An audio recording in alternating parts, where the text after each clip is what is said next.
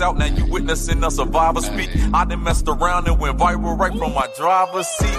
Just like what the industry was containing. I'd rather make a difference instead of hating complaining. So let me park the whip, it don't matter rapper or model uh-huh. chick, singer or comedian, perfect. Let's park in politics. Hey, let's park in politics.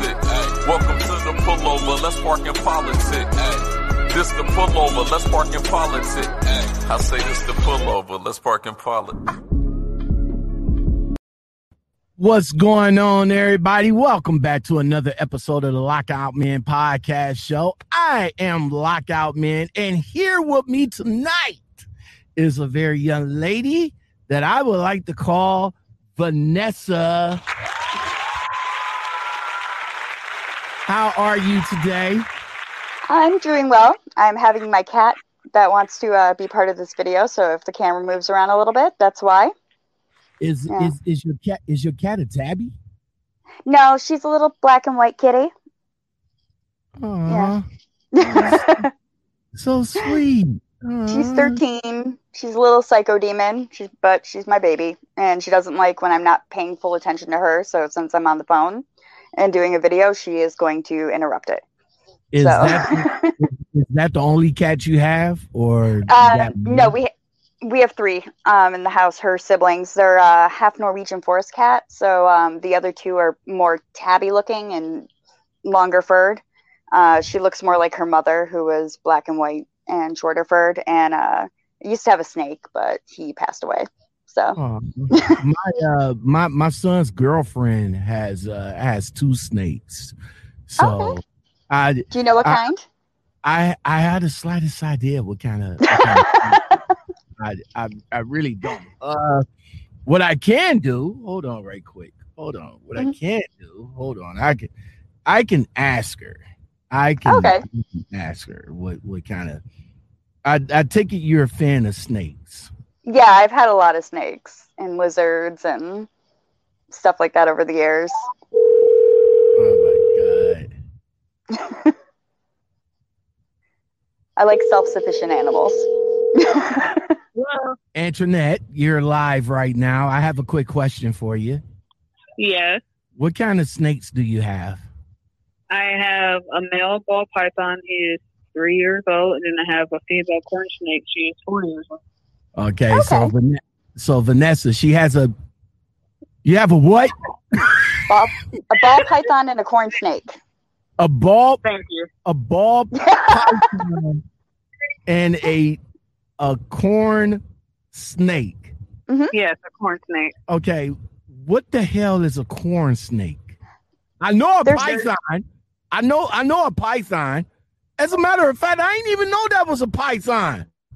So you mean Yes, tell me you, you ain't ain't that the one that that like a s- that like a stand mm-hmm. up at attention? No, that's a cobra that you're thinking of. Oh, okay, but don't a python do the same damn thing? I mean, they Yeah. can, but they don't strike like cobras do. Yeah, but they're much smaller. Okay, so let me let me get this straight. Let me get this straight. We we have a a, a bald eagle. I mean a bald a, a bald bald a bald python and Yeah. a and a corn snake.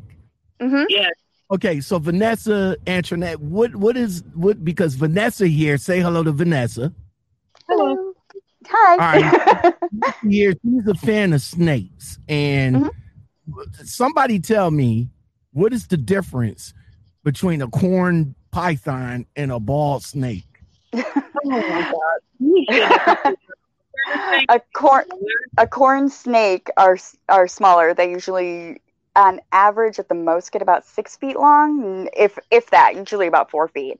And they're called corn snakes because they live in like corn grain silos and eat rats. And you also have rat snakes. They're native to uh, North America, where ball pythons are more.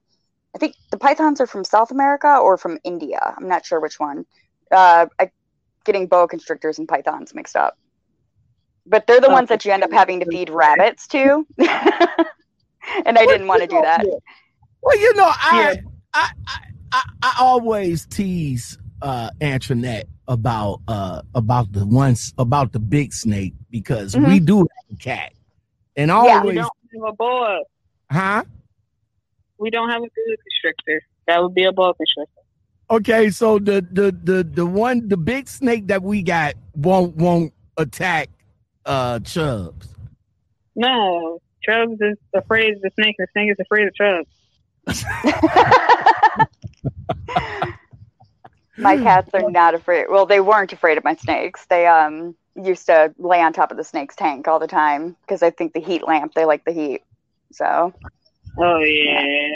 So, but I had okay. um mine was well the last snake I had was a trinket rat snake, so it was small. Didn't have to eat anything larger than a rat. So. Aww. So he was very pretty. so we so we just we we just drop a rat in, into the cage and the and the snake would just Mhm. just just, just I take it used to feed mine with um, chopsticks. I'd keep uh, dead rats in the freezer. My dad hated it, and uh, I just thaw them out and um, feed them with uh, chopsticks. My mom was the same way. She didn't like me keeping them in the freezer. She's like, uh, put them in the basement. Yeah, I you know she got you know she got like a little a little refrigerator freezer you know in her little um in in her little studio.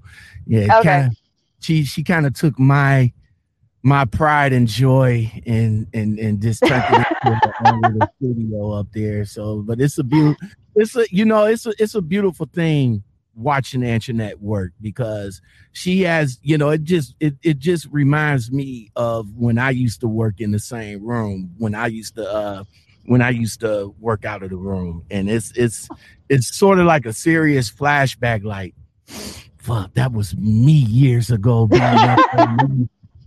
so so yeah uh she's the one i don't know if you ever seen me with my mask on uh do i do i have it? Hold on oh damn it's it's up front but she's the one that she's the one that makes those masks so oh, okay. um, if you uh if you want a mask or something like that i'll definitely send you the link so you can go ahead Oh, and nice. order from her all right Yeah. Antoinette, well thank you for coming on right quick i appreciate you chiming in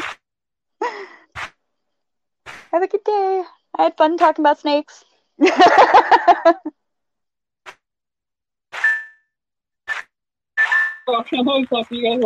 All right.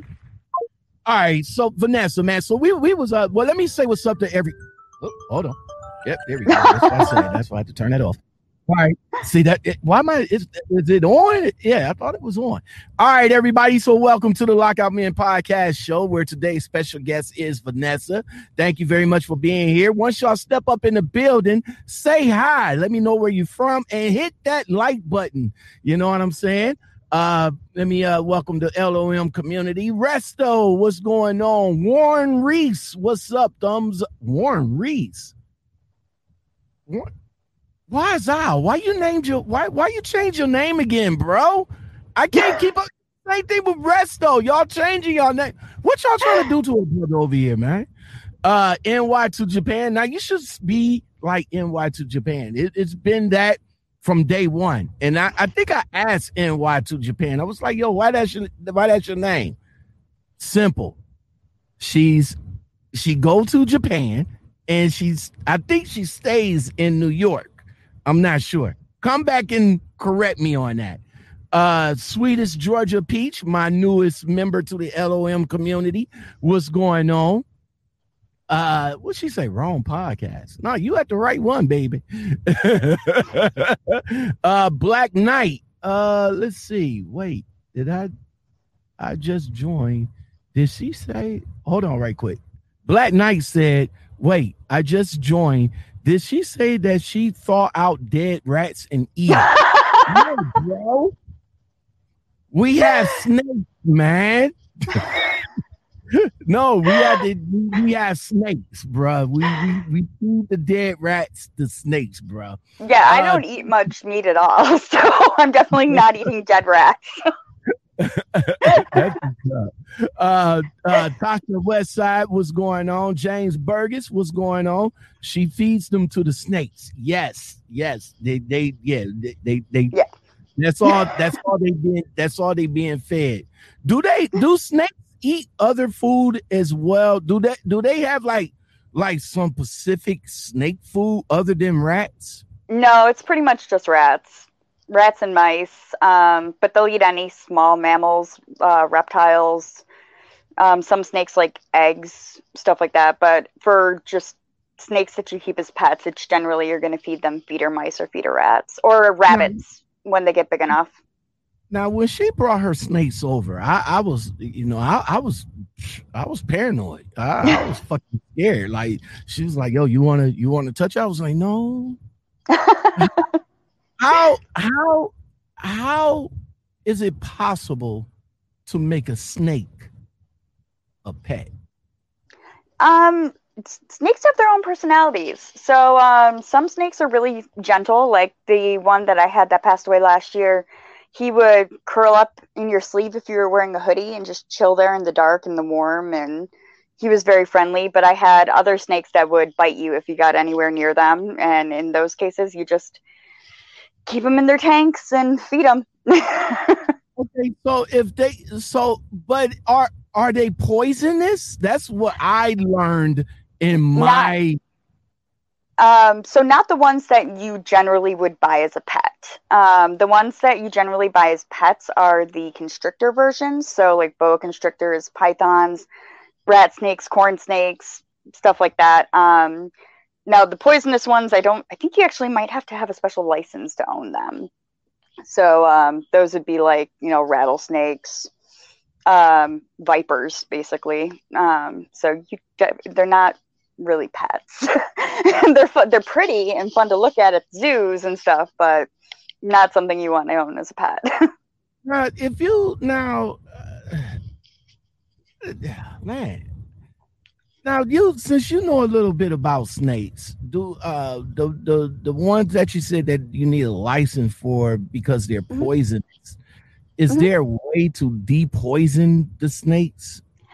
you can milk them to get have them be less poisonous, but you can't ever make them completely poisonous or uh, get rid of their poison completely because they just constantly start like create new poison. Okay, But that's So- what most people own them for is to milk them so that people can make anti venom. Oh, okay. See, I watch too much TV. So here's the thing from, here's the thing from reality to real. So Mhm. you get bit by a snake Mhm. and somebody come and is that real? I you know I've heard different differing stories on it, but from what I understand, it's not real. I mean, you might be able to get some of the venom out, but you're still going to need to go to the hospital and get anti venom or have them keep track of your heart rate and stuff like that. Depends on the type of snake. Some snakes are deadly within minutes. Other ones, they just kind of your body has necrosis and your skin dies off and it's not a way that I would want to I don't want to deal with that ever. Okay, okay. That's what's up. So Vanessa, let's uh, talk a little bit about yourself, man. Where where are you from? I'm from Detroit. Motor Yep. City. Okay. so Mhm. do I I'm got a Detroit girl. Do I got a thing for that? Uh, no, I don't. I don't. I'll, I'll probably give you the bomb drop. There you go. Motor City, Detroit. Now, Detroit. I I uh I, I've been to Detroit many a times. hmm Travels my my travels in the poker field includes Detroit, Motor City. Does it? My aunt's a dealer at Motor City Casino. Yes. Don't let Motor them know that you know me because they won't let Uh-huh. you play there anymore.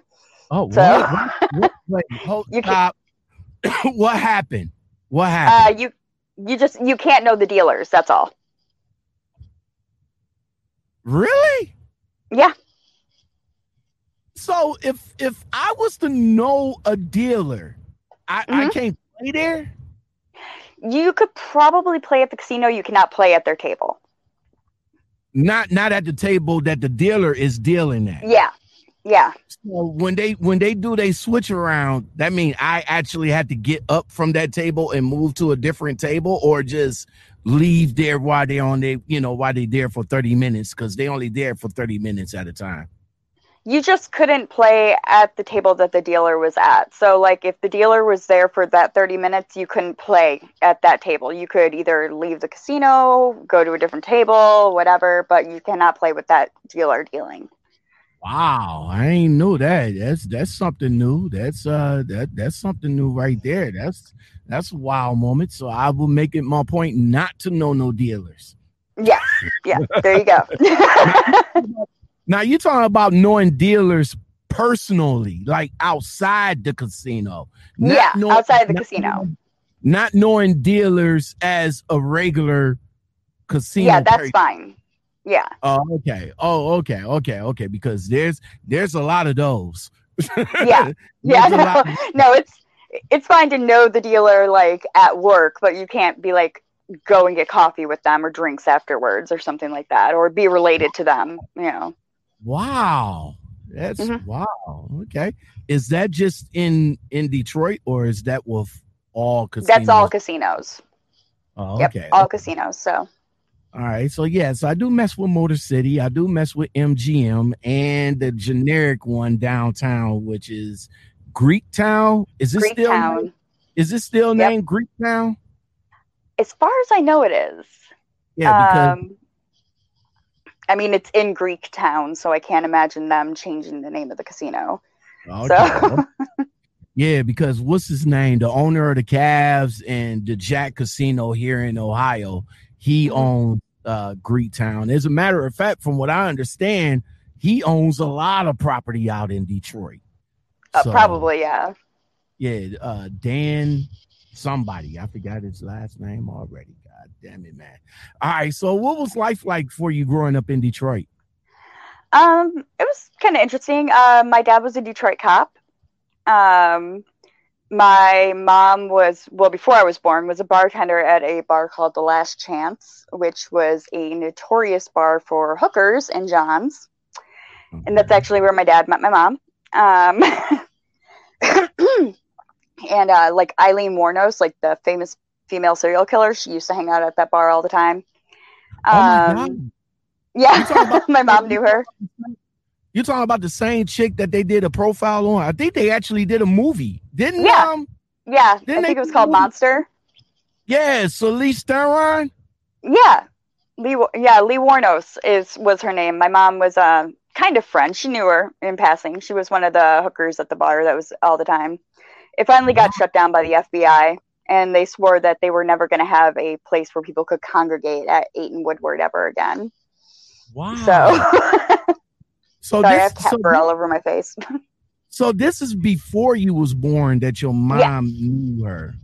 Yeah. Did, she, did did she tell you like any type of crazy stories about her? Oh yeah, I, well not necessarily about her, but just about the place in general, about people dying in the bar and them dragging them outside and leaving them in the bushes so that the bar wouldn't get shut down. Um, SWAT just coming in through the back door and walking out through the front door just to do it. Like, you know. Hold on, I'm I'm shocked here. Hold on, right quick. People actually died in the bar. Mm-hmm. What from drinking or just natural causes or just uh, probably drug overdoses? To be honest, overdose. Mm-hmm. And they just they they don't call the they they don't call the paramedics and nothing like that. They just hem them up and just put them outside in the bushes and yeah, that's it. They were looking for any excuse to shut the bar down, so they weren't letting them find one. wow. And and your mother your and, and your mother uh how long she worked there before they what before they shut it down or, or um, she probably yeah they shut it down um probably two or three years um she was also a runway model at the time so um she uh, actually made a lot of money there because these guys would go in looking for hookers, and if they didn't find a hooker, they'd start buying my mom drinks, and my mom didn't drink, so she would just take the money for the drink and buy drink coke and say she was drinking rum and coke and then they'd leave her huge tips because she was gorgeous. She was five seven long black hair runway model you know so they and she made a lot of money. you know, I kind of figured that's how that that's how these that that's how these women at the uh at the bars work, especially the go-go bars.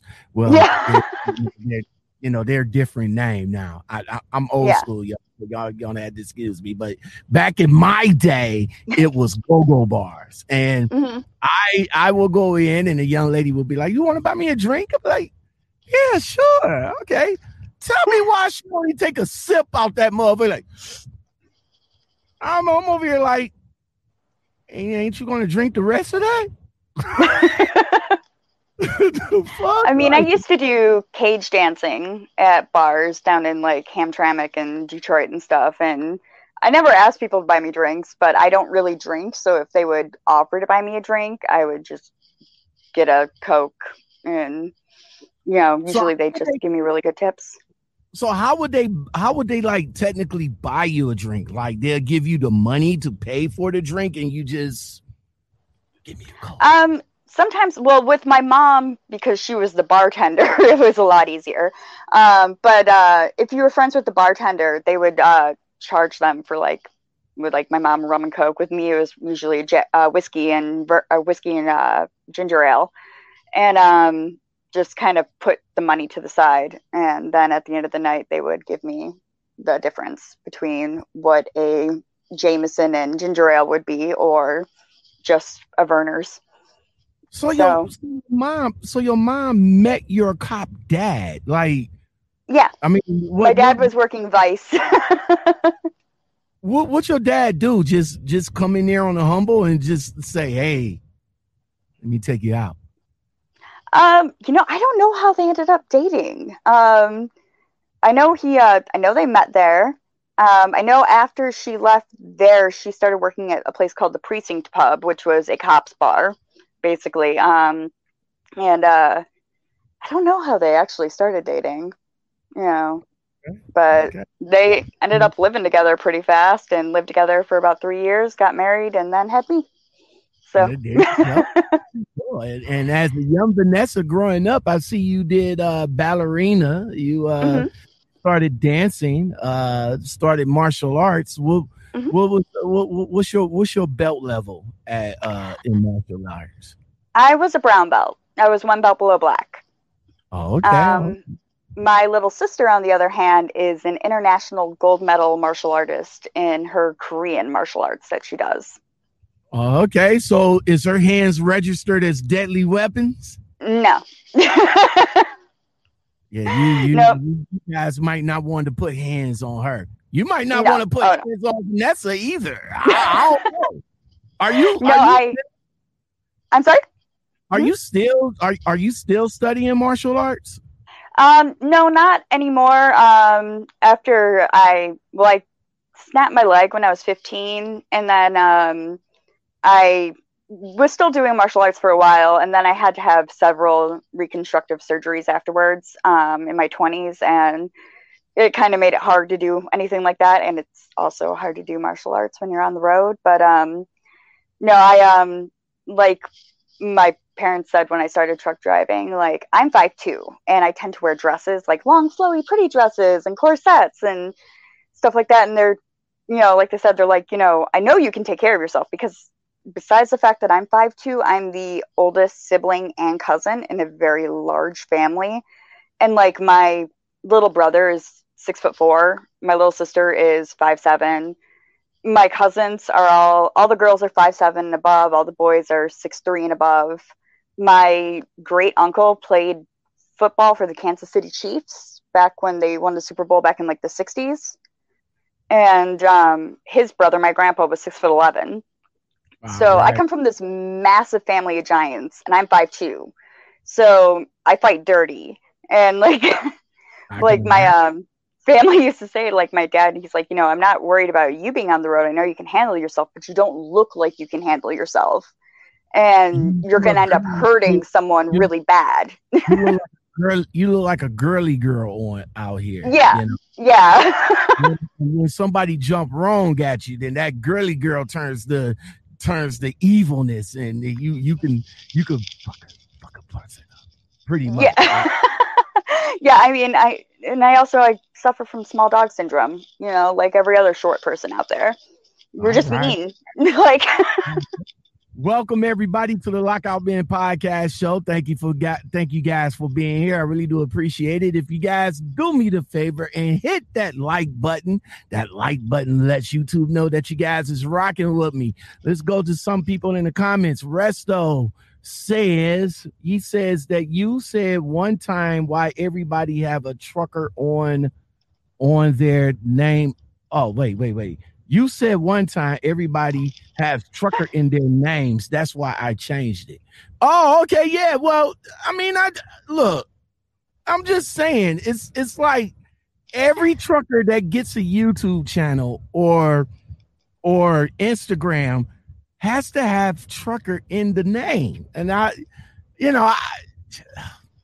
I just think like it, it's like on an analytics standpoint, I I get it.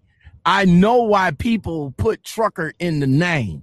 You know what I'm saying? For analytic standpoint. But yeah, I mean, you know, just try to be different. That's that's I mean, honestly, my YouTube name is Sessa Drives Trucks, so I can't really say anything about that. well, see, but see, your name is Sessa Yeah. and drives trucks. It's not trucker Sessa or trucker Vanessa or truck Yeah. Diva or you know what I'm saying? yeah.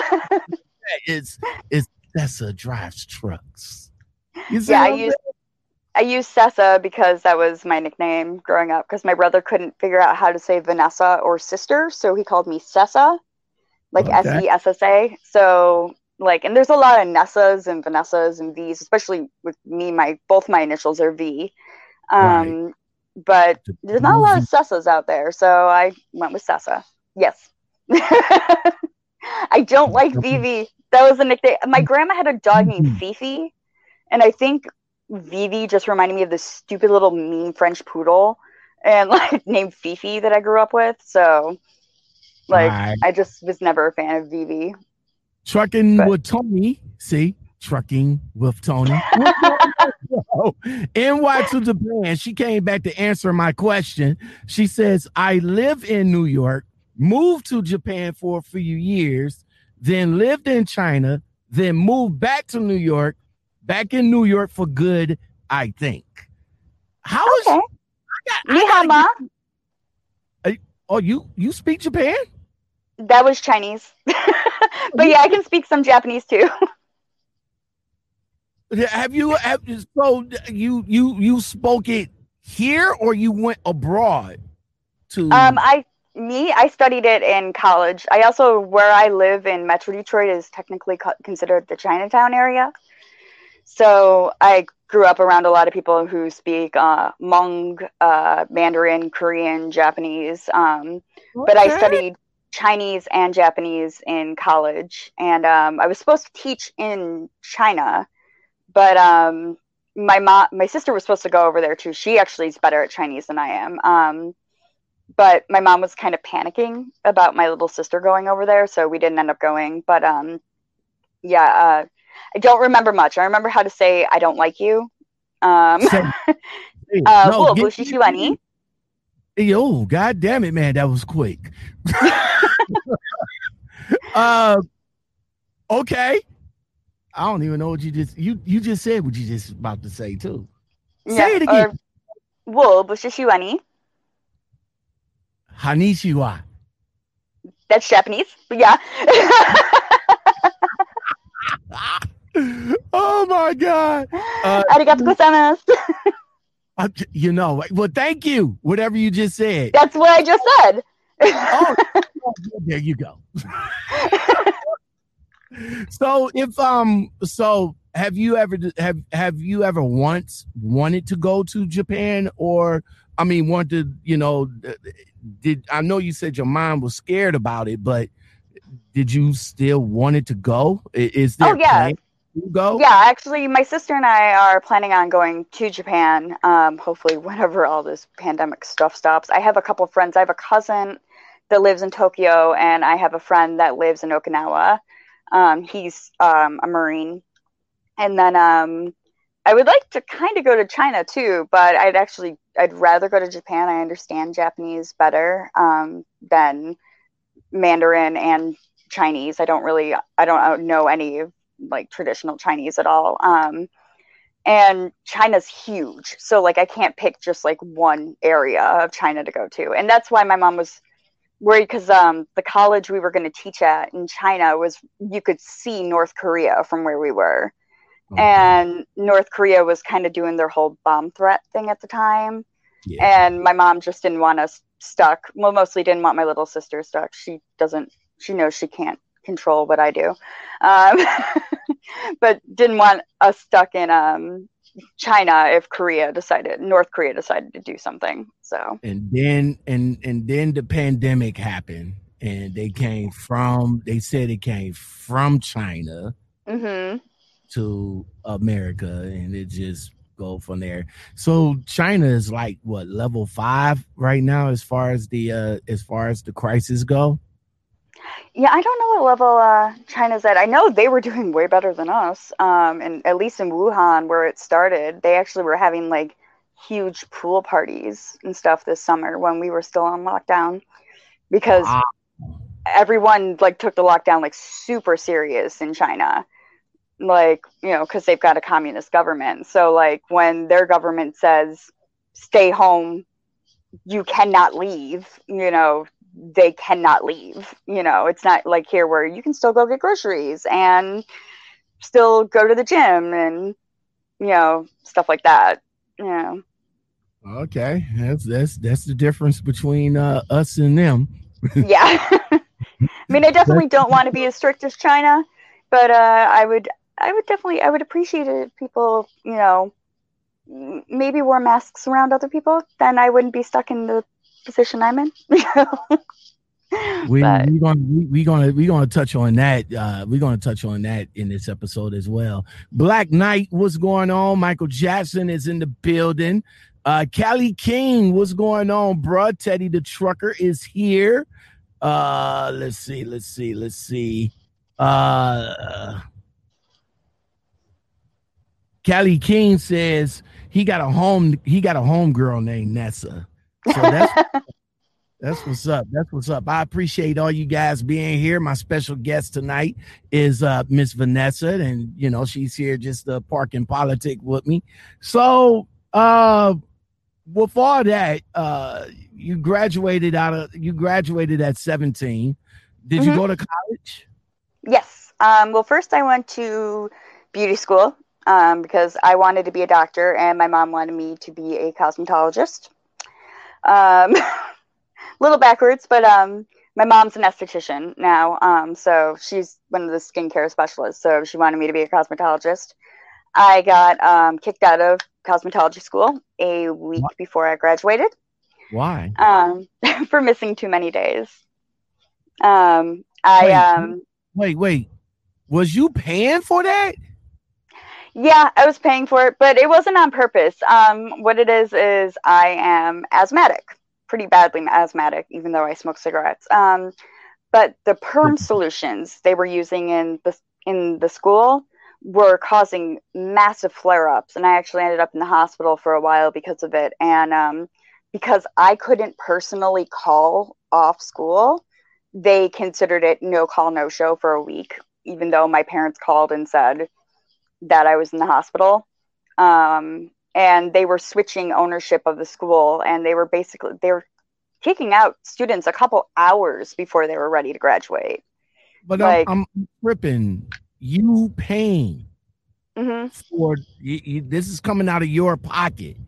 Yeah. So why why are they why why do they have why why are they how do they have that ability to do that if you're paying out of pocket? I don't know how that worked, but they kicked a lot of us out of school. You know, wow. they we could have gone to a different cosmetology school and finished up, but we would have had to pay again. And I didn't particularly want to do it in the first place, so I wasn't going to pay for half a semester just for a week's worth of class. So gotcha.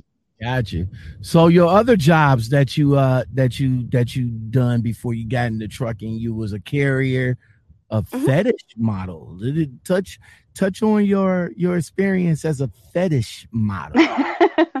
um, basically, uh, I would either do, um, I'd be a model for pho- photographs. I did um, body casts. Um, we did fetish shows. I did belly dancing in the fetish shows. I also did, um, I was the one that did bloodletting on people.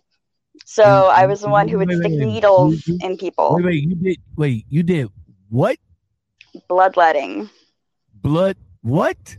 Yeah, it's a fetish. Apparently, is um, having needles stuck in you and have blood come out. And I was a licensed phlebotomist, so I could legally do that. So blood letting hmm stick a needle stick stick a needle in me and just Let the blood- me- Let the blood flow. Like some people like to cut with razor blades. I would not do that stuff. I would stick a surgical needle into people, and it was usually other models. Like we knew what we were doing. Um, other models um, did some crazy stuff, like with the big fish hooks in their backs and stuff, and get suspended into the air. And I never did that. I basically I did for the shows. I just did belly dancing. So how how how much you was getting for doing that? Um, for a show, which was probably about six hour, not even six hours, well, six hours total from like setup to tear down and everything. I'd probably make 500 a night.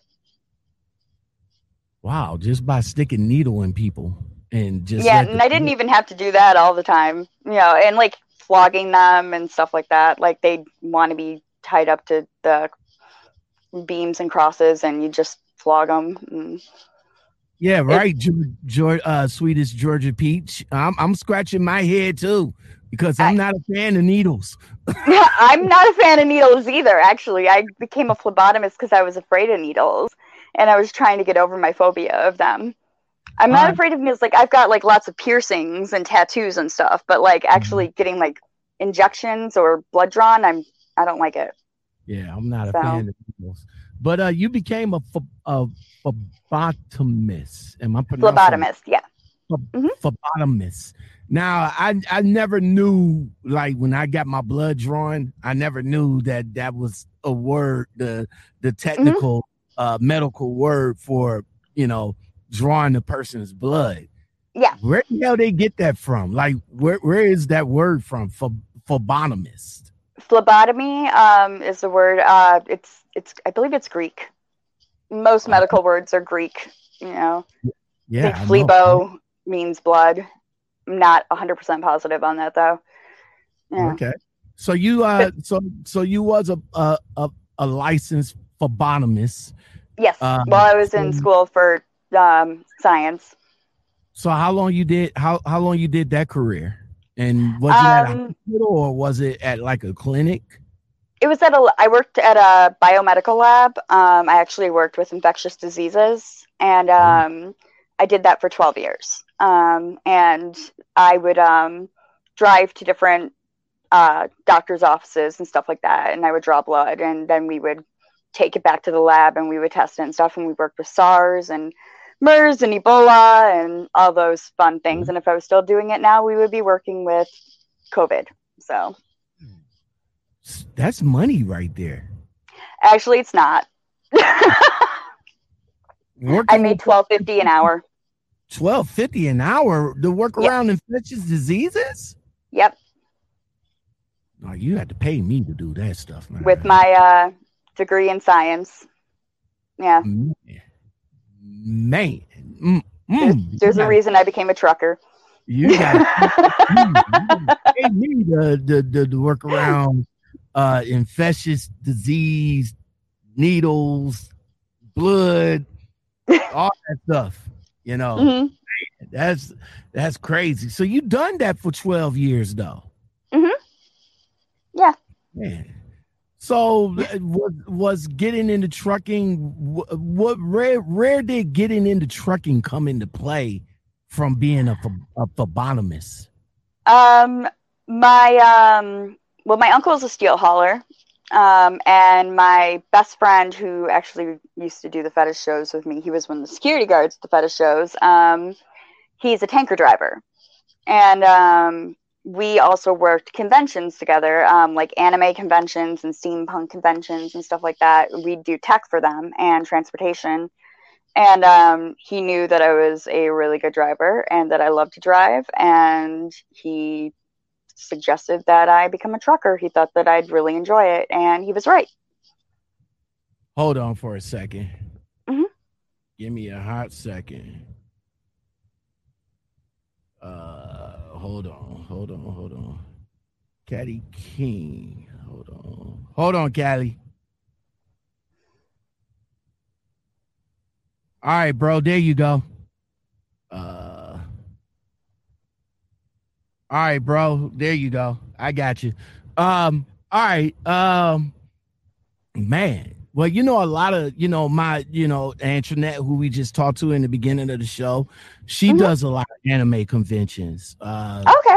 you know, she uh she she does a lot of anime uh you know trinkets and stuff like that but Mhm. what you know she pretty much got you know shut down with all this with all this covid stuff man um Yeah.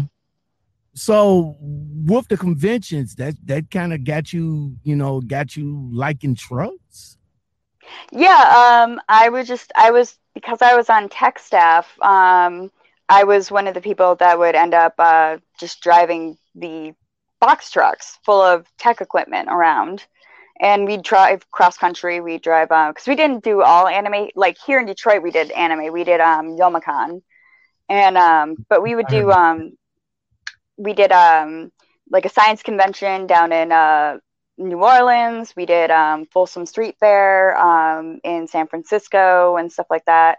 So um, I was one of the people that drive the big box trucks around. And my, like I said, my friend who uh, used to work security at the fetish shows and work tech with me is a tanker driver. And he said, you know, that he thought that I would enjoy driving a big truck. And, you know, I got into it from there.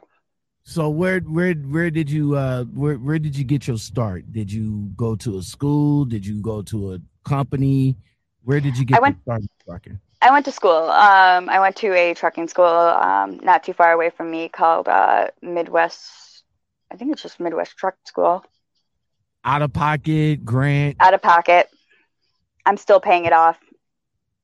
oh okay okay so what you got you you got a loan or you just worked it out through the school Um, I got a loan, and Okay. um, the first company I went to was supposed to pay it. Um, they agreed to pay it, and they did for about two weeks, and then they um, stopped paying it. And I was not aware that they had stopped paying it, and then it went to collections, and now I am paying it off through a lawyer in Texas. God damn it man That's, how, Yeah. how how how much was the school Um, school was about six thousand dollars. wow for how many weeks I um, went part time. Um, so I actually went for three months because I was only going on Saturday and Sunday because I was still working full time. Oh, okay, okay, okay, okay. But you you actually uh d- do do you feel do you feel going that way you you got a chance to learn more? You know, I think I probably did um, because um, if I had extra time, I could come in during the week if I just wasn't getting something. And they actually um, they tended to focus more on the weekend students because they a lot of the weekday students were there because of like here it's called Michigan Works. Um, basically, if they wanted to stay on their bridge card, unemployment, whatever, um, they had to go to like a school or do community service, and they, you know, so they'd go to truck school through unemployment. Had no interest in being there, didn't want to get their license, you know, and were just there because they had to be. Where those of us who went on the weekends, it was because we actually wanted to be there and we were working full time to afford to be there and so they kind of focused a little more on us on the weekends than they did the kids well i call them kids but people during the week you know All right. So, uh, what was what was the first trucking company, and how did you vet them? Um, well, the first one I went to, I actually got denied once I got there. I failed their um, DOT physical in the state. Um, I had a two year physical for here in Michigan, um, but I failed Nebraska's physical. Um, apparently, their physical is like a EMS physical almost. Like they have you doing push ups and sit ups and crunches and lifting weights and all sorts of crazy stuff. And I wasn't as strong as I am now because I had been working in a lab for 12 years. Um, and uh, that was Grand Island Express.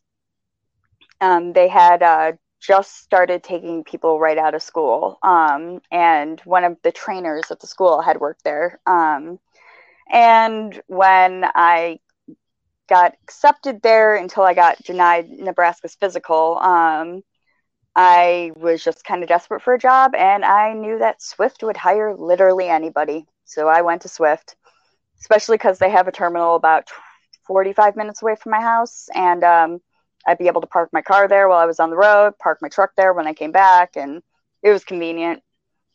All right, so so, I, so Swift won one uh, won out everything. What was the uh you know you don't have to go into too much detail, but what was the train what was the training process did you go through one person two people uh how did are you st- are you still with swift oh no yeah just want to clarify that. So yeah no i left i left swift one year and one week after i started with them so. Okay okay.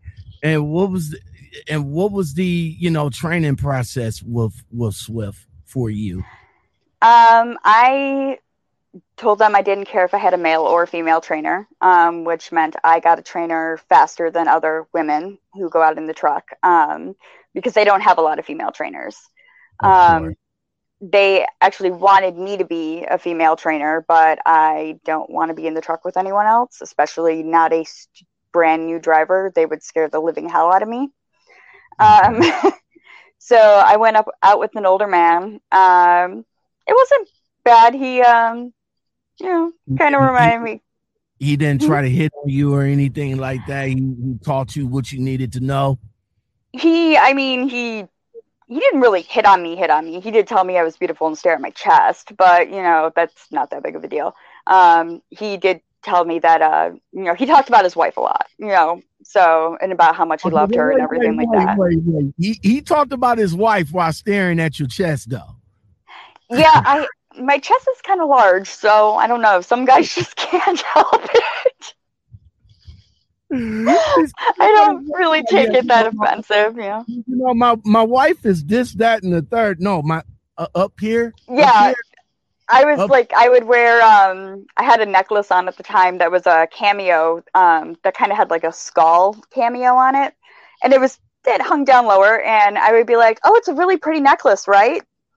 you know, just so that he knew I was he was staring at my chest. But um, um but yeah, um, he um, yeah, he tra- he taught me most of what I needed to know. Um, he, you know, would get um, you know, I they didn't really teach us how to do that much stuff in school. Like, you know, they taught us how to back, but like backing in school is completely different than once you start backing out on the road.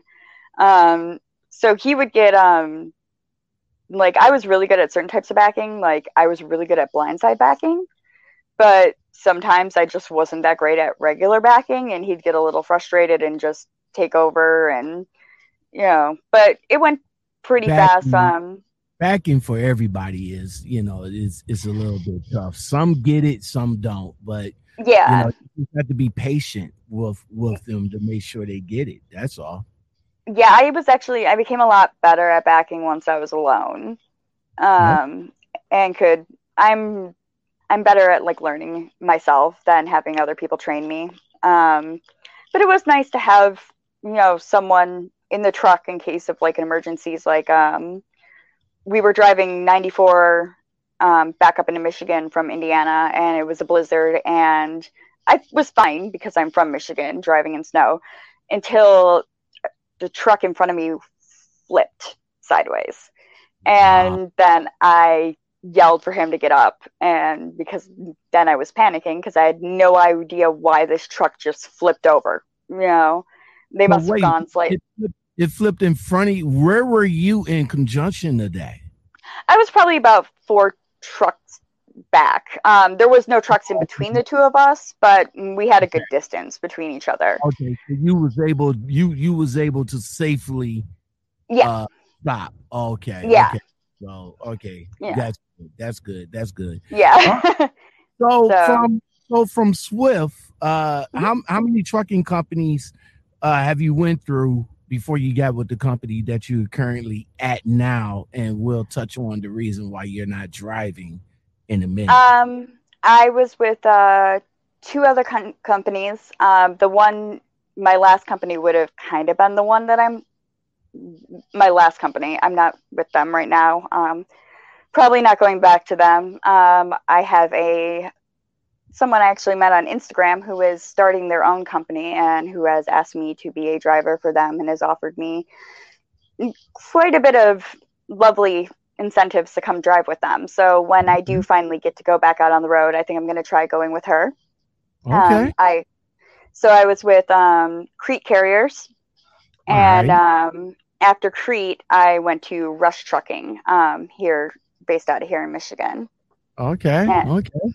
Now between Crete, uh, gi- give us a give us a little like a little thing about Crete and rush trucking.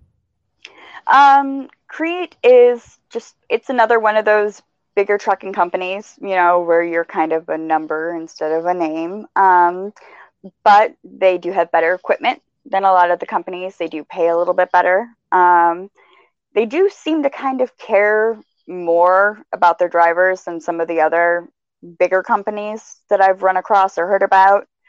Um, you know, I, Crete's a good company. I actually, if stuff does not work out with this lady, um, which I really hope it does because she's a fantastic woman and, you know, she seems to actually really care about what, what will happen to her drivers. Um, but if it doesn't work out with her, then uh, Crete is where I'm planning on going back to. Um, Yeah. There are a lot of drop and hook, um, and I I actually don't mind live load and live unload, um, and I prefer being way over the road um, than shorter runs. And um, rush trucking, um, they paid better than Crete. Um, their equipment was rental trucks from Ryder. Um, first one was supposed to be cleaned out and good and stuff, and when I got in it, it was filthy, and including uh, the previous driver's sex toys. Um, No, that was kind of fun to find. Oh yeah, yeah. Disgusting. Um, I mean, I don't care what you're doing in the truck. Just don't leave that stuff behind when you leave the truck, please. Um, but um, and then the second truck I got from them, um, there was something wrong with the bunk heater. Like it wouldn't stay on unless the dome light was on. So you had to sleep with the dome light on, you In know, in the winter. Eh. Yeah. So Mm.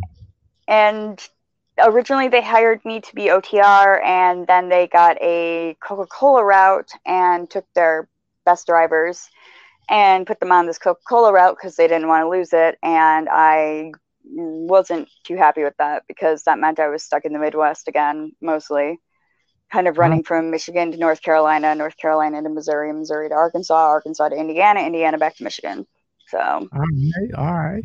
What's up, everybody? This is uh this is the Lockout Man podcast show. My special guest tonight is Vanessa. What's going on? I want to welcome everybody that's in the chat. My man Kelly King, he's now a moderator. So what's up with you, bro?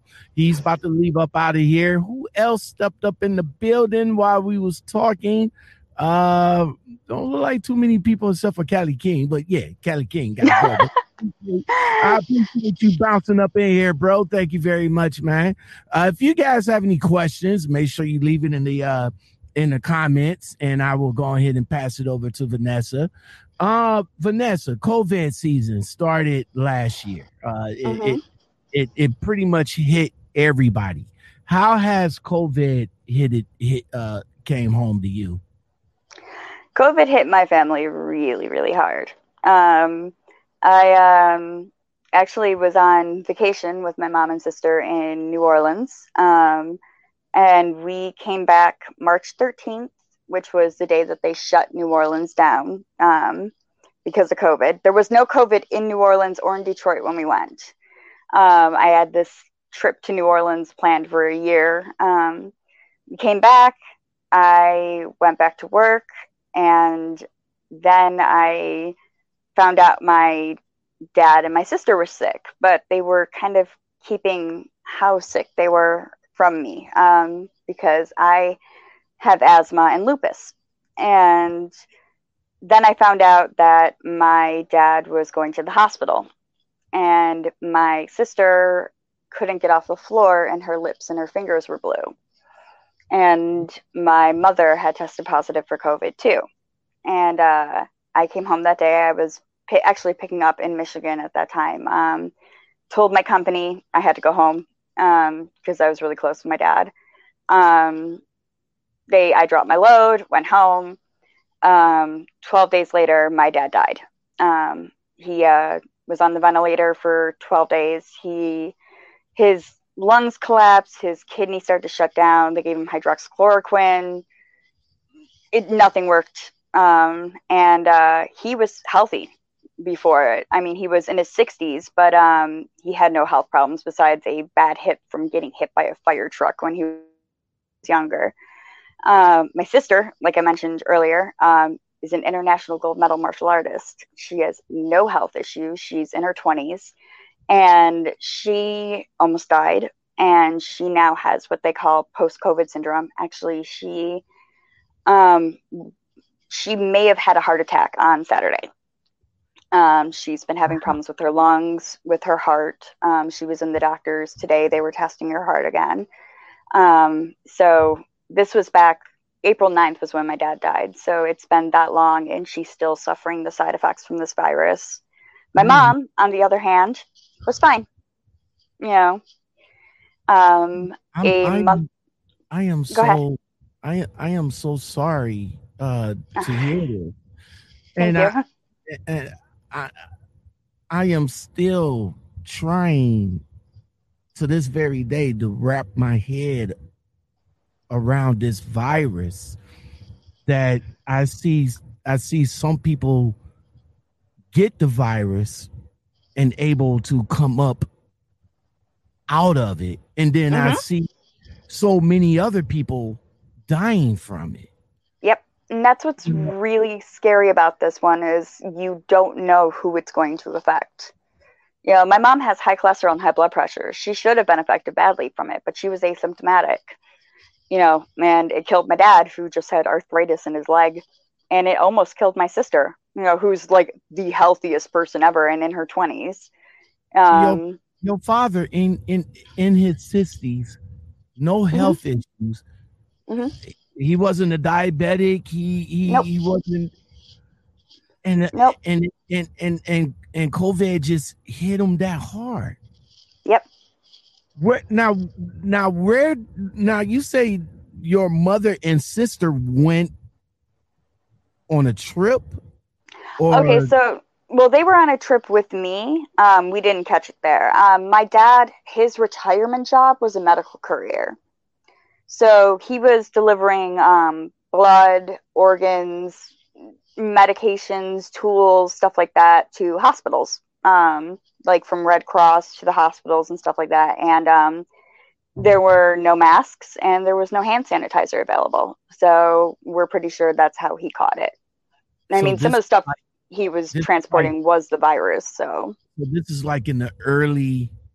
Oh yeah, yeah. He caught it late March. Oh. So, yeah. Mm.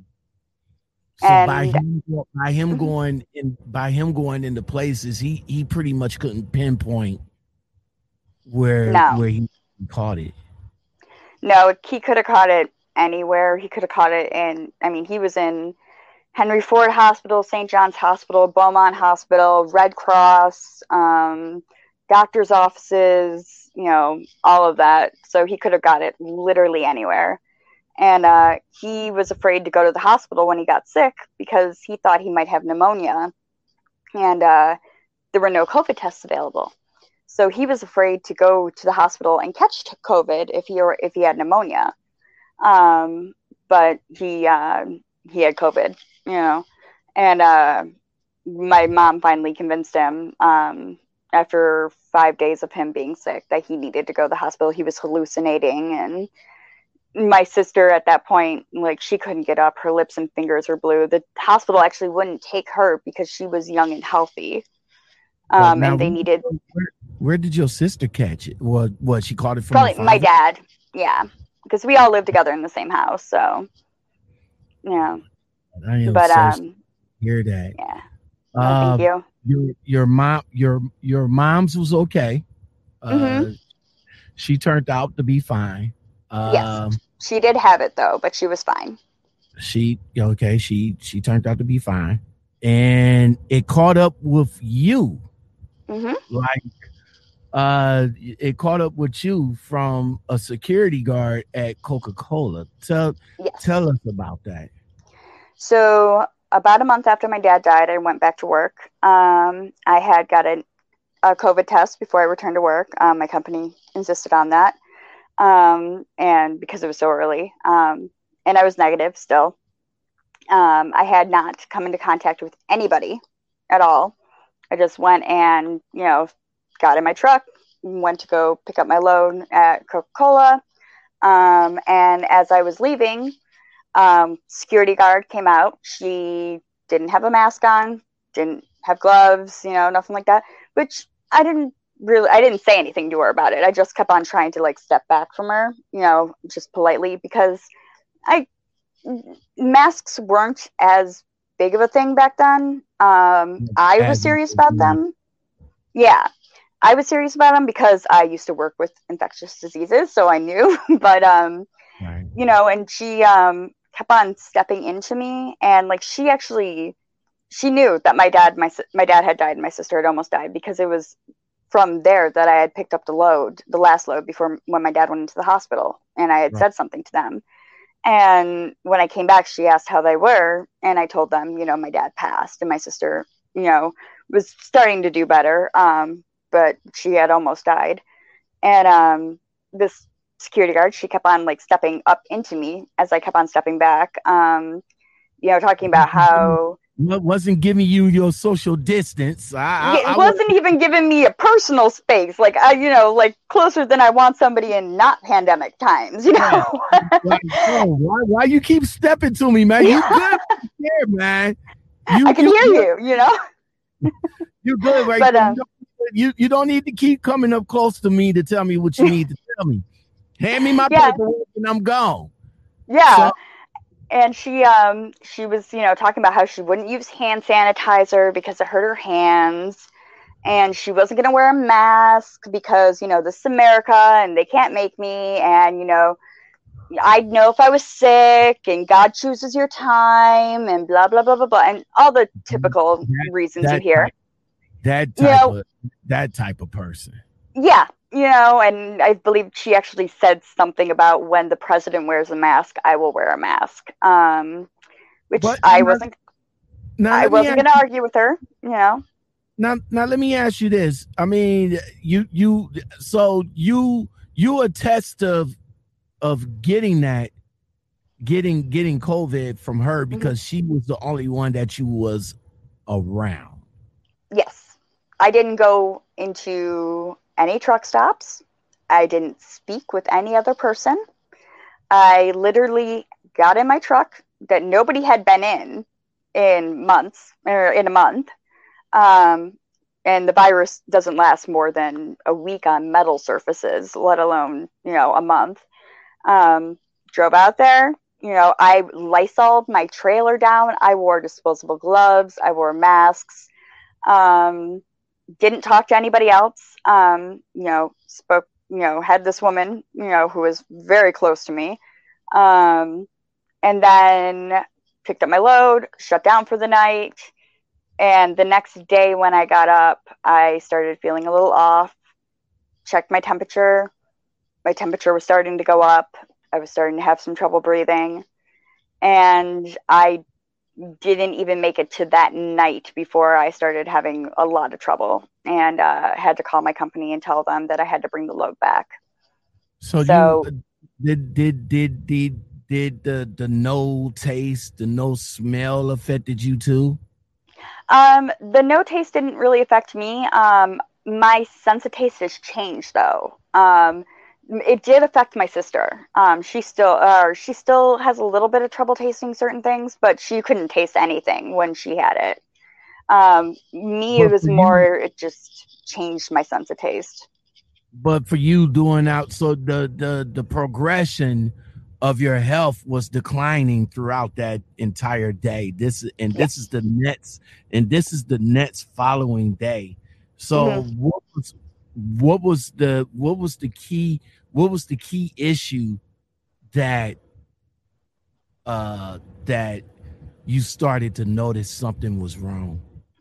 Um, when my breathing started getting really bad, um, when I had to use my inhaler about seven times within three hours, that's when I was like, okay, I there's a I knew that there was something bad. Plus, like I said, my temperature started to go up a little bit, so I knew my body was fighting off some type of infection. Um, so I went back. Um, I told my company. I came back. I dropped my load. Um, I uh, went and got a COVID test, um, and I did it with blood test. Um, came back positive, and had to do the 14 days. Um, and a bunch of interesting stuff happened from there. Ended up having to, uh, was it NIH contacted me, the National Institute of Health, um, asking for blood samples, um, because I was reacting a little bit different than they thought I should. Um, and I kind of got saved by my old job um, because I handled SARS. Um, SARS, COVID is a SARS virus. So, because I had been in contact and handling SARS over years, I had gotten a little bit of an immunity to it, just a slight immunity. Um, so, that's kind of what saved my life at the point. But I also did not end up with any antibodies at all. Um, so, I didn't end up with any of the the long lasting ones only last two months but i didn't end up with them i didn't end up with the short term nothing so my doctors at that point because i do have lupus and asthma and because my family obviously does not have a good history with this virus and with them dying and having post covid and stuff like that has told me basically because i did not get any antibodies from getting it the first time that I could not return to the road until I got vaccinated. All right. So, uh, so now the vaccine is available, and that's causing a controversy in mm-hmm. itself. Yes. So, in order for you to return to work or return to anything, you you have to take the vaccine it either you know critical mass of Americans has to get it or I have to get it.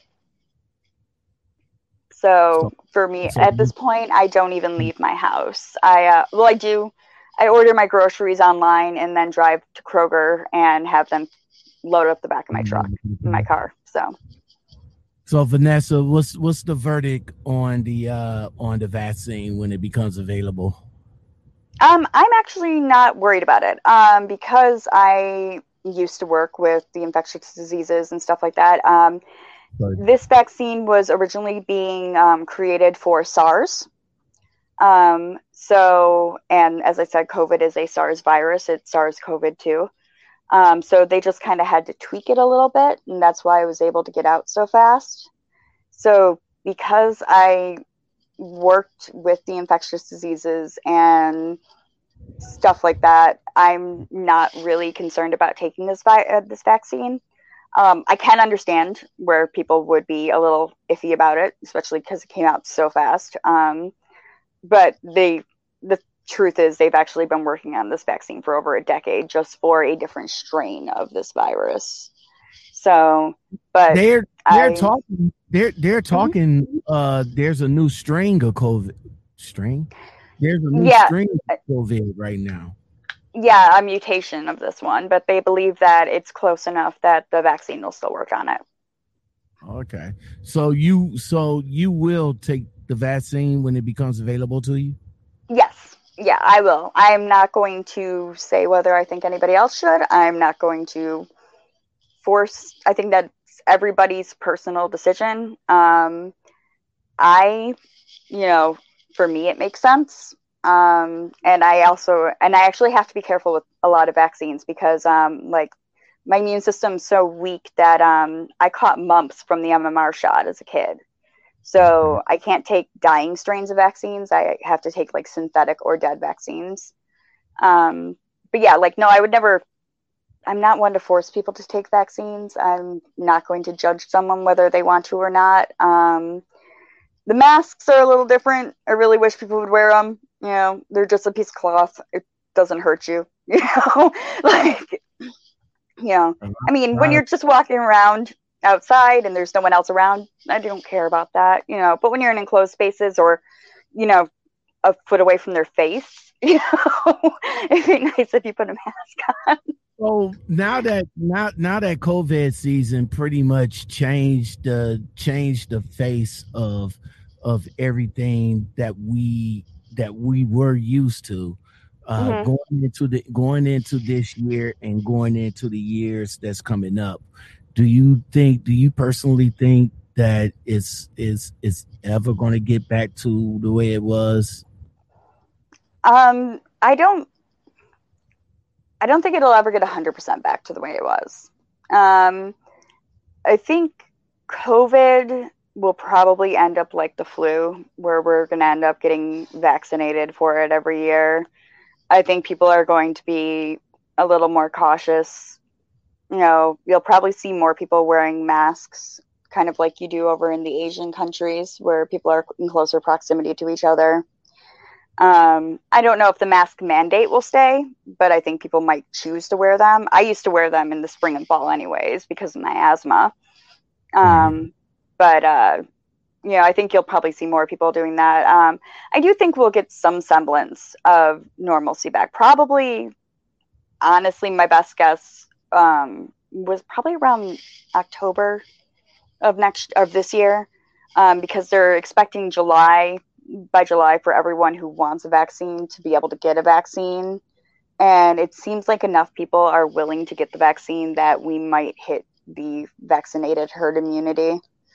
Um, and then they'll be able to start opening up things like they were before and we'll be able to have family gatherings again without having to worry if you're going to kill grandma or mom or dad you know and um you know like i got to sit alone on christmas you know because i was the only one in my family who you know hadn't had covid. And my aunt and her kids had just had it over thanksgiving. And oh go ahead. I'm sorry. Oh yeah no that's just you know, so I mean, like, I think things will start to get closer to normal, but I don't think they'll ever get back to 100% like we were. That's what's up. That's what's up, man. Again, Vanessa, thank you for coming on. I really do appreciate it. And I am so sorry. My condolences goes out to you and your family. Uh, I know that I, I know that hit must have hit at you hard. Where where were you uh i know you was on the truck but where were you when you got the news of your father's uh uh health status i was in michigan um i actually had just come back to pick up a load um from a nestle bottling plant out by flint which yeah, by the way mm. all that nestle water you guys drink is being bottled right by flint with the horrible water yeah. um I, but uh I, I, I used to pick up water and and they load you so fucking heavy. Yeah, it's unbelievable. I, had to go there at least twice to have them to rearrange the trailer, man, because they load it so heavy. Yeah, it's God, it's so heavy. But I had just shut down for the night at one of the rest areas that you hit, like not long mm-hmm. after you leave the plant, mm-hmm. and um, I don't know. I had the oh, I had I wasn't feeling well, and I had taken my temperature, and it was 101.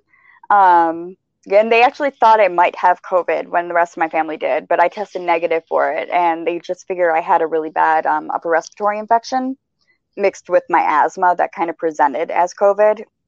Um, but I kept on having like a really bad feeling about what was going on at home because I knew they were sick, but they were like, I knew they were hiding something from me. Um, and because they didn't want to tell me, they didn't want me to come back and catch it. Um, but I had talked to my mom, and she had said that um, she was trying to get my dad to go to the hospital and that he wasn't going. And I was told her like, well, why don't you let me talk to him or just call an ambulance at this point, like if he's that bad, because we're not go to the hospital people.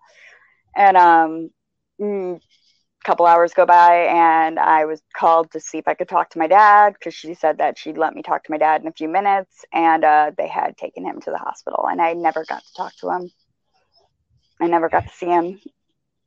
I am so sorry about that. What was um what was what was what was the what what was the ar- arrangement of because now I I know like you know I, I knew a couple of people that has passed and uh, they wasn't able to even see their family member uh, even yep. at the funeral. So how was how was the arrangement uh, for his home going? Um he um with my dad uh we never got to see him or speak to him um before he passed away. Um we had asked if somebody could come up there because we had two people that were infected with COVID, so they couldn't catch it. Um, and they said no. And uh, then we asked if I could go up there, even though my mom's scared to death to send me to the hospital, and they said no. Um, they did um, bring in a speakerphone and let us say our goodbyes. Um, he was unconscious at the time, though. And the doctor and respiratory therapist were crying on the phone while we were trying to say our goodbyes. Um, I think he was one of the first deaths they really had, um, like in the hospital, like with them working on him for almost two weeks. So, I mean, it hit them hard too. And uh, when my, and he died almost instantly as soon as they took him off the ventilator. And um, when my sister went up to get his belongings because she couldn't catch COVID again she had COVID right then. Um, the doctor tried to give my sister a hug because she was still my doctor was still crying and my sister had to push her away and be like no no no i've got covid. You can't. You know i have covid you know? So i felt we felt really bad for the medical staff too. Um, and then um, it took a while for them to collect his body and have him cremated because they were only cremating COVID victims on certain days at that time because of biological problems. Um, we couldn't have a funeral because my mom and sister were infected and I wasn't infected, and we couldn't keep some of the family out and keep and only they were only allowing 10 and how do we choose 10 people when so many people wanted to be there especially because some were infected and some weren't um, and it cost us uh, $2,989 to have him cremated. And so all of my and my sister's stimulus check and went into that plus a little extra. And then I spent my savings helping my mom pay off the house because I thought I'd be going back to work. and I did for a day. All right. So. Thank you for thank you for your story. Um, I, you know, I, I, thank you for your story. Um, You're welcome. You know, a lot of people that I have talked to, you know, again, this, this, this, this, this, this COVID, you, I, I don't know. I don't know. You know, it's like, it's, it's like if you, if, if person catch it, you know, it hits them harder than others. You mm-hmm. know, me, I I stay masked up. I got I got gloves. Um, you know, uh, you you just don't know how is is is transmitted. Yeah. You, you just don't know how is it transmitted by the hands is it transmitted by breathing we, we just don't know all i could just say is that i just hope everybody just take you know take a little bit more precaution in what they're doing in their daily lives you yeah. know so it's mostly from what we know it's mostly transmitted by saliva which comes out when you speak or talk which is why they ask people to wear the masks because it keeps the saliva in and not aerosoled into the air Exactly. So your mask protects other people. It doesn't protect you. So hmm. that's why they ask everybody to put them on. But you know, it just but I mean your saliva will get on railings and then it's on your hands. It can get in your eyes if somebody is talking without a mask at you. You know, just it's it's really really easily con- caught, and this new strain is seventy percent more contagious. So, and you know, so I just Um, I would just want everybody to be safe out there. I don't want anybody to have to go through what my family's gone through. And you and, and and you went through a lot, but look like you you you you uh you you're a strong person. Look like you you getting it through, man. I mean, you know, you, you know, just just by you know just by looking at your beautiful smile, you know, you, you, you don't know the actual pain inside. So you know, more more power to you, definitely. Uh, Well, like I said, I'm the oldest one, so I have to keep the best mask on. Welcome everybody to the Lockout Man podcast show. For everybody that's popping up in here late, I am talking with uh, Vanessa, and she's uh, telling us, uh, you know, telling us her her story and everything. If you missed some of it, definitely make sure you hit the replay so you can so you can go back and uh, listen to uh, listen to uh, an interesting story that this young lady has, man in the chat i want to welcome uh trucking faith. What's going on? How you doing? Rn what's going on bruh? Uh trucking faith sends her condolences to you faith. Thank Um, you. thank you faith for that. Ny2 japan she sends her condolences to you as well. James you, park avenue what's going on bruh? How you feel? Uh and terrence r ask will you take the vaccine shine i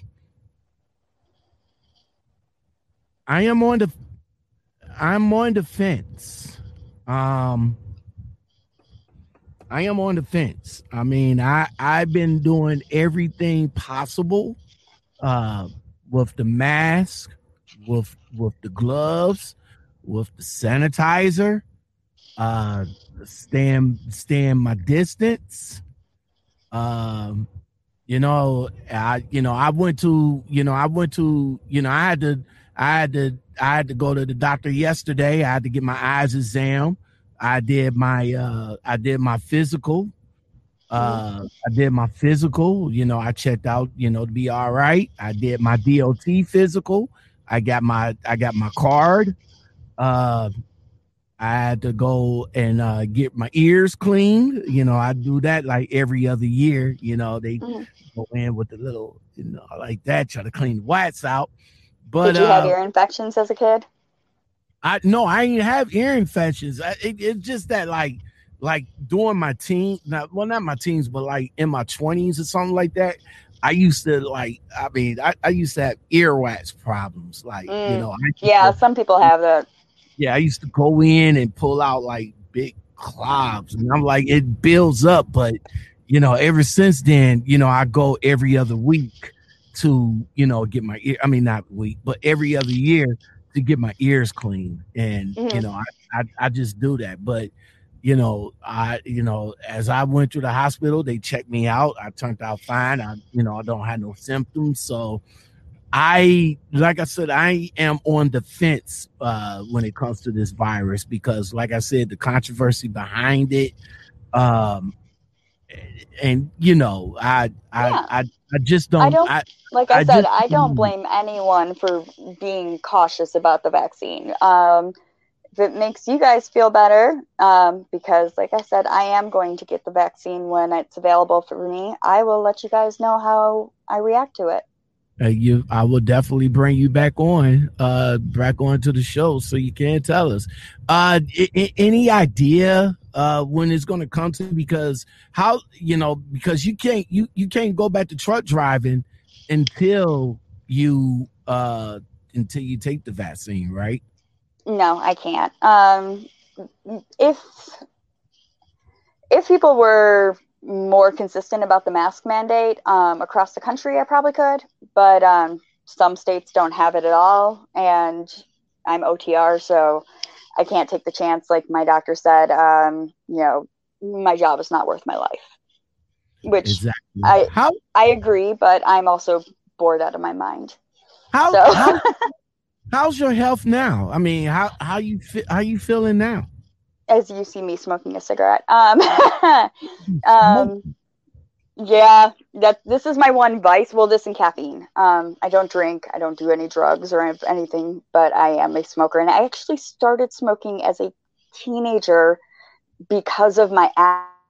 Or not, um, I would have these coughing fits, and I would take a few hits off of a cigarette, and would and I'd stop coughing, but it's because it would paralyze the hairs in your bronchial tube, and um, then I could get some sleep, and it just it became an addiction. Um, but uh, my health, my personal health isn't terrible. Um, it's it's always a little worse in the winter and stuff like that. Um, just because of the colds and stuff. Sorry, my cat just jumped on me again. um, but um, I mean, I do take um, I I just did a a round of steroids and uh, for my lungs and stuff like that. It's not as good as it was last year, um, but it's not the worst it's ever been.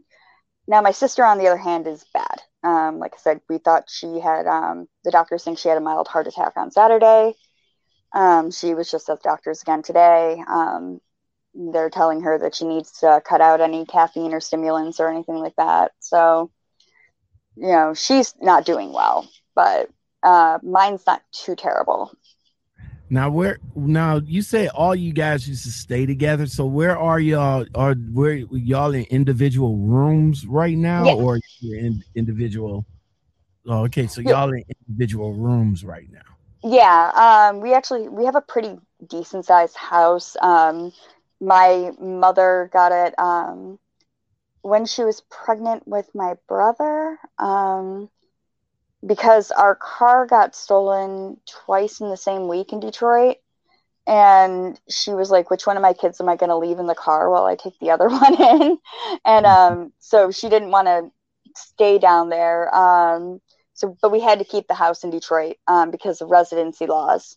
So we found a pretty cheap house um, in the suburb um, of Detroit. Just I'm on like 11 mile, and I used to live on eight mile.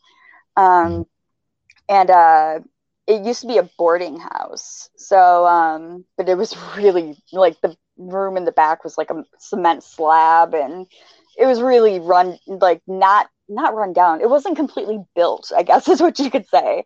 Um, but um, luckily, my grandpa was did carpentry, and my family's pretty crafty and good at electric and work and drywall and carpentry and stuff like that. So the house we're in is pretty big. Yeah. Yeah, you can turn something into a livable house.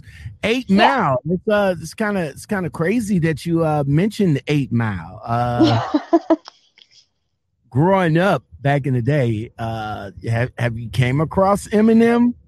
Uh, yeah.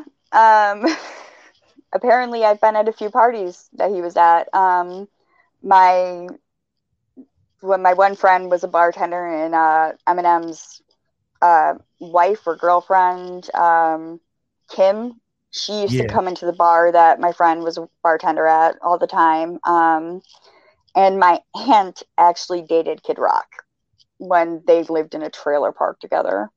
Wow. Oh, yeah, my aunt's my half my my aunt's my mom's half sister, so Your aunt dated Kid Rock before he was Kid Rock. yeah, when he was Bob. Wow, and, and now you say your aunt dated him, so that means Mhm. they. Man, she missed out on that, huh? yeah, yeah, Wow. Yeah, he kind of missed out on that. Who Yeah. uh who who other who who other uh famous people from Detroit that you cross paths with? um, you know, Detroit's kind of like a really big little town. Like, so you end up running into a lot of famous people without realizing it. Um, when they were making a lot of movies here, you used to run into uh, movie stars all the time at the Coney Island or, you know, downtown Royal Oak or whatever, like uh, Pierce, or was it? I think it was not Pierce Brosnan. Um, the newer Bond guy. Um, Oh, I I forgot. I, I forgot his name, but I know who you're talking about. yeah, him and his wife Rachel Weisz. Um, when they were making the Transformers movies, they were all here. I remember being in downtown Detroit, um, and they set off an explosion while they were filming Red Dawn, and they Oh. didn't let us know that they were going to be setting off an explosion, and it shook the building and actually knocked some of the mortar off of the building. And we, I- the first thing that came to mind was that somebody had bombed Windsor. Like I thought they had actually, because they've tried to attack Detroit before, but I knew we were still alive. So like I thought they had bombed Windsor, but they were filming a movie.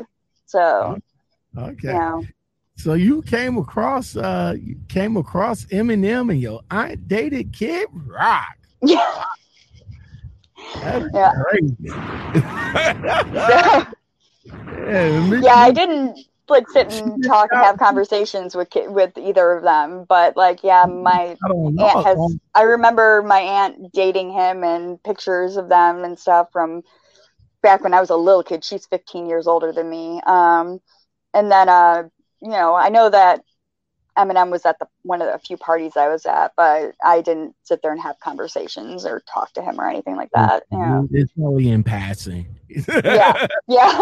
I'm actually really introverted despite how much I'm talking, so like I, you know, of course, you know, everybody, you know, me being from Cleveland, Cleveland, Ohio, I am I'm from the same area as Bone Thugs and Harmony. So you know, I I came across them in passing. My sister actually went to school uh with a couple of guys, but again, it's in passing. yeah.